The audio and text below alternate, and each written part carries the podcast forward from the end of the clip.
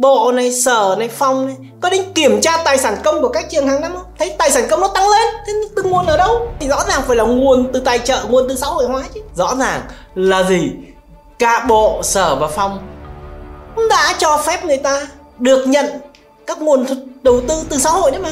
Mà xã hội là ai? Cụ có thể là phụ huynh chứ còn gì nữa. Thế thì câu hỏi kế tiếp là vậy thì khi họ biết, họ không có ý kiến gì, thế thì tại sao đến bây giờ cô giáo chủ nhiệm và hiệu trưởng ở cái trường cụ thể là trường Hồng Hà này lại bị kỷ luật.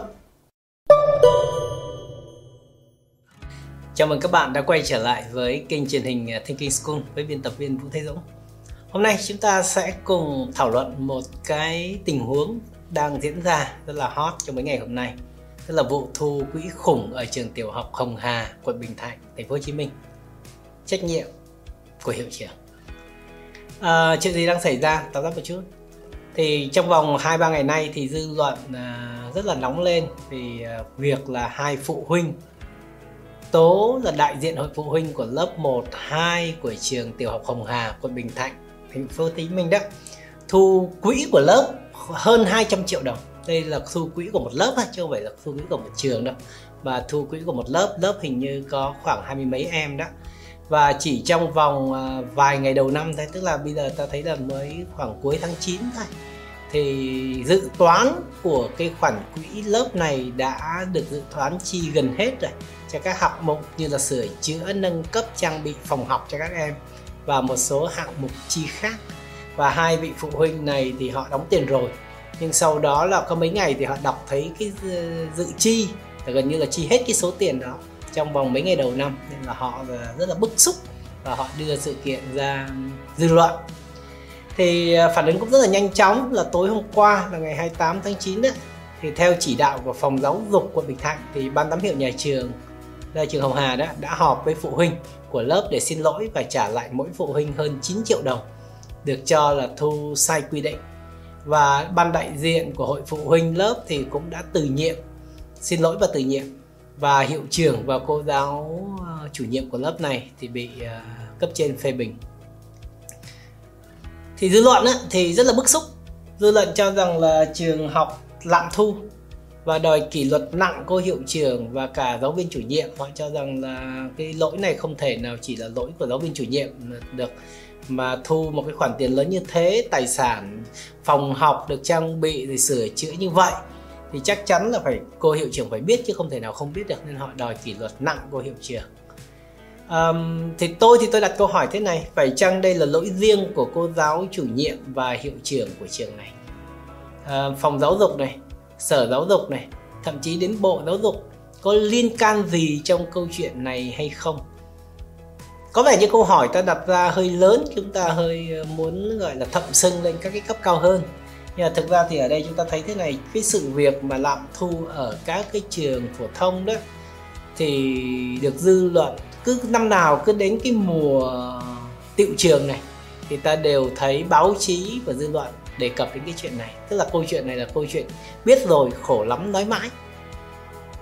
Có như vậy thì có vẻ như nó là một cái hiện tượng mà diễn ra thường xuyên liên tục và phổ biến chứ nó cũng không phải là một cái hiện tượng gì mang tính chất là cá đặc thù của cái trường Hồng Hà này thế là mà đã đã mang tính chất phổ biến, thường xuyên, liên tục.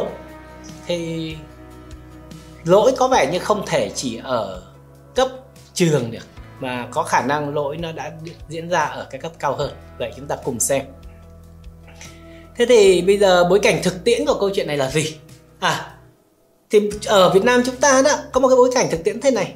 Trường công đó, tức là các trường do nhà nước thành lập đó, thì về nguyên tắc là học phí và các khoản thu khác được nhà nước quy định và mức thu thì tương đối ở mức thấp so với cái điều kiện kinh tế cũng như so với yêu cầu hiện nay của xã hội. Và nhà nước thì có xu hướng là bao cấp hầu hết các chi phí của nhà trường. Nhưng mà điều này thì rất là tốt cho phụ huynh và cho xã hội thôi. Tuy nhiên là khả năng bao cấp của nhà nước Việt Nam của chúng ta thì cũng phải khẳng định luôn là càng ngày càng hạn chế. Nhu cầu xã hội thì rất là tăng cao, số lượng học sinh đến trường rất nhiều, thầy cô rất đông nhà đúng không? Phải đầu tư rất nhiều thứ thì khi mà bao cấp hết cho xã hội như vậy thì nhà nước ngày càng hạn chế. Và chính vì vậy đó thì nhưng mà vẫn phải bao cấp. Thì chính vì vậy thì cơ sở vật chất này điều kiện sinh hoạt ở rất là nhiều trường nó rất là hạn chế. Và vệ uh, phòng vệ sinh của các trường nó cũng hôi hám phòng học rồi rất là nhiều nơi hạn chế hoặc là thậm chí là cũng có nơi đạt đến mức độ cơ bản. Nhưng mà không có các các trang thiết bị hiện đại hơn. Ví dụ như ở trường Hồng Hà thì chia sẻ với rất nhiều phụ huynh tại sao họ đóng góp là bởi vì là con họ vào lớp 1 thì họ muốn là sửa lại cái phòng học cho đẹp hơn, có máy lạnh, có tivi hiện đại để cho các cháu học và cái số tiền đó được giải thích là sẽ được sử dụng, sửa một lần và các cháu sẽ được sử dụng cả 5 năm học tại trường. Và họ cũng sửa thêm phòng vệ sinh vân vân gì đó. Và đó, thì ý nói rằng là gì? Là cái điều kiện cơ sở vật chất của trường công thì nó kém. Mà phụ huynh thì cũng có một bộ phận phụ huynh thì họ có nhu cầu trang bị cao hơn cho con của họ. Thì dẫn cái điều này nó dẫn đến một cái khái niệm ờ, rất là, theo tôi dùng cái từ là rất là lủng củng và nhập nhằng trong bối cảnh của xã hội Việt Nam chúng ta hiện nay là người ta gọi là xã hội hóa giáo dục. À đây là một cái từ tôi nghĩ nó ờ, là một cái từ rất là đặc thù của Việt Nam. Nói nôm na là huy động đóng góp của phụ huynh và xã hội để cùng chăm lo cho công tác giáo dục.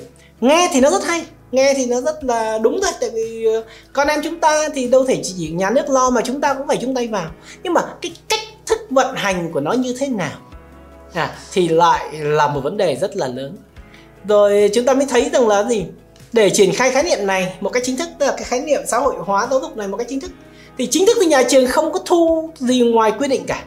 Nhưng mà cái người thu sẽ là hội phụ huynh tức là hội phụ huynh sẽ đứng ra kêu gọi quyên góp, đóng tiền, lập kế hoạch, điều phối các khoản thu chi xã hội hóa này. Mà hội phụ huynh thì về bản chất họ là một cái hội tình nguyện do các đại diện của các phụ huynh đứng ra thu tiền. Thì rõ ràng là cái cơ cấu tổ chức của họ, cái năng lực của họ thì nó cũng có rất là nhiều vấn đề, mặc dù cũng có thể là họ rất là trong sáng làm việc thôi. Nhưng mà chúng ta thấy là ở nhà trường thì lần tránh đi cái vai trò thu tiền, tại vì pháp luật chính thức là không cho phép nhưng mà đâu đó thì vẫn ủng hộ cái khái niệm gọi là xã hội hóa. Như vậy thì hội phụ huynh sẽ đứng ra thùng và đấy là cái mô hình hiện nay đang vận hành. Các cái khoản thu này của hội phụ huynh thì được dùng vào rất là nhiều việc như trong trường hợp của cái lớp 1 2 ở trường Hồng Hà này là chi để nâng cấp phòng học, nhà vệ sinh, mua tivi, mua máy lạnh, trả tiền điện, quà các tổ chức sự kiện rồi thậm chí là uh, các cái sinh hoạt của học sinh trong trong lớp và trong trường. Thì đấy là cái cách hiện nay đang tổ chức. Và vậy thì câu hỏi là phụ huynh có thích cái chuyện đóng thêm tiền này hay không?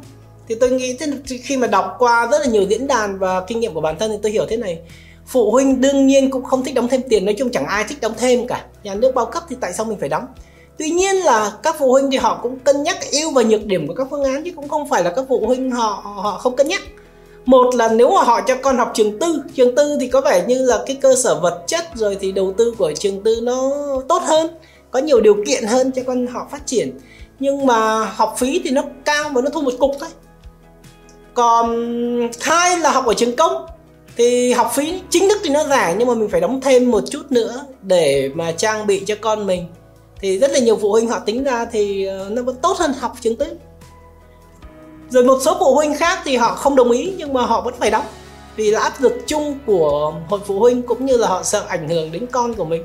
Còn một số khác nữa thì họ phẫn nộ, họ tố cáo ra dư luận. Thì nó mới có cái câu chuyện à, ngày hôm nay mà chúng ta nói thì tôi nghĩ rằng đấy là cái bối cảnh chung của các phụ huynh. Và phải khẳng định như thế này, một cái câu hỏi khẳng định là thế này này.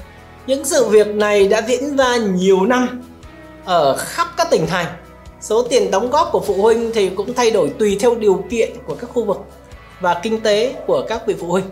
Và cũng nói thế này, cái mô hình xã hội hóa này, nhà trường không đứng ra thu pháp luật, không quy định, mà là hội phụ huynh đại diện của hội phụ huynh á, họ đứng ra họ kêu gọi quyên góp. Mà hội phụ huynh như lúc nãy nói thì họ cái cơ cấu tổ chức của họ là nó bản chất là nó là một cái hội tình nguyện này nên nó không thể tốt được. Nên chắc chắn là trong cái quá trình thực hiện những cái cái cái cái chuyện thu và kêu gọi này thì sẽ xảy ra có khả năng xảy ra các cái loại mâu thuẫn.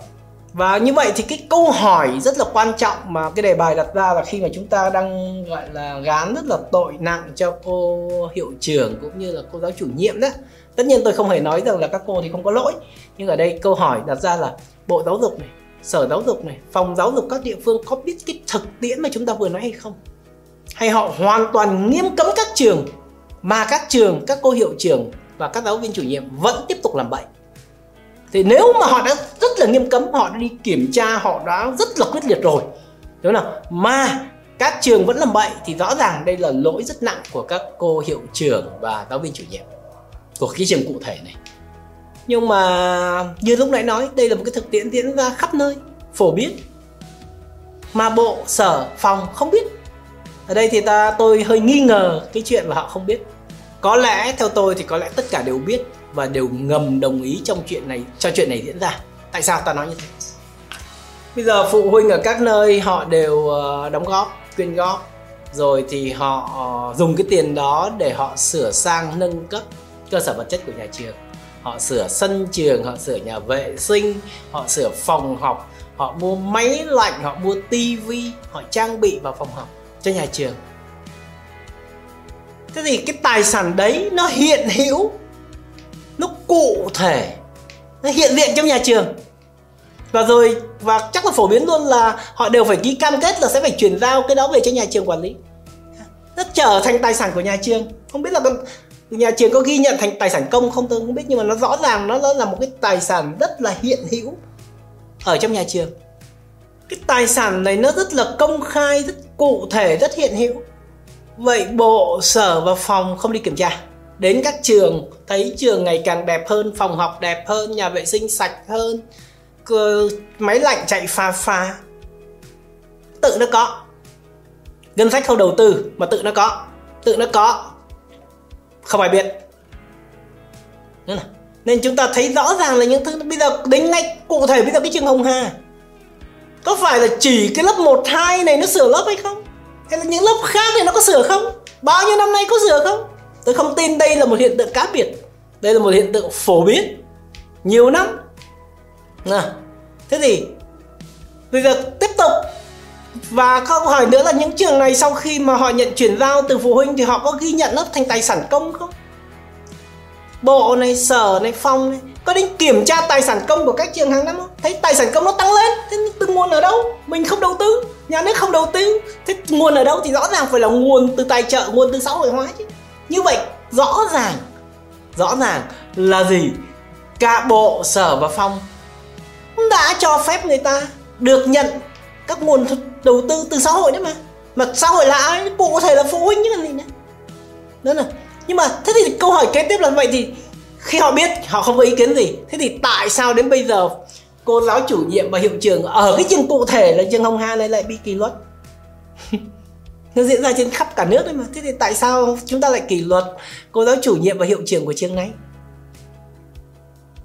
Tại vì có khi là phải kỷ luật hết hiệu trưởng ở rất rất là nhiều trường. Vâng đó là nên là thì câu trả lời có lẽ rất là đơn giản là gì?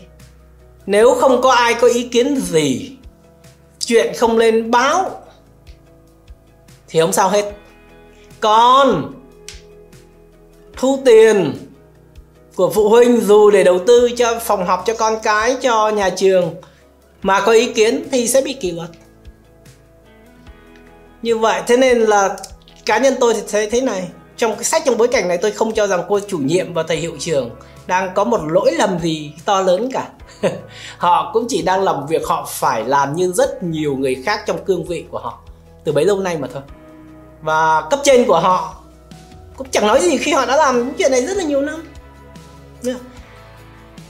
Nếu kỷ luật á, nếu thực sự là họ sai, thì phải kỷ luật từ cấp trên của họ, từ bộ xuống sở cho đến phòng về rõ ràng anh có cái chủ trương như thế.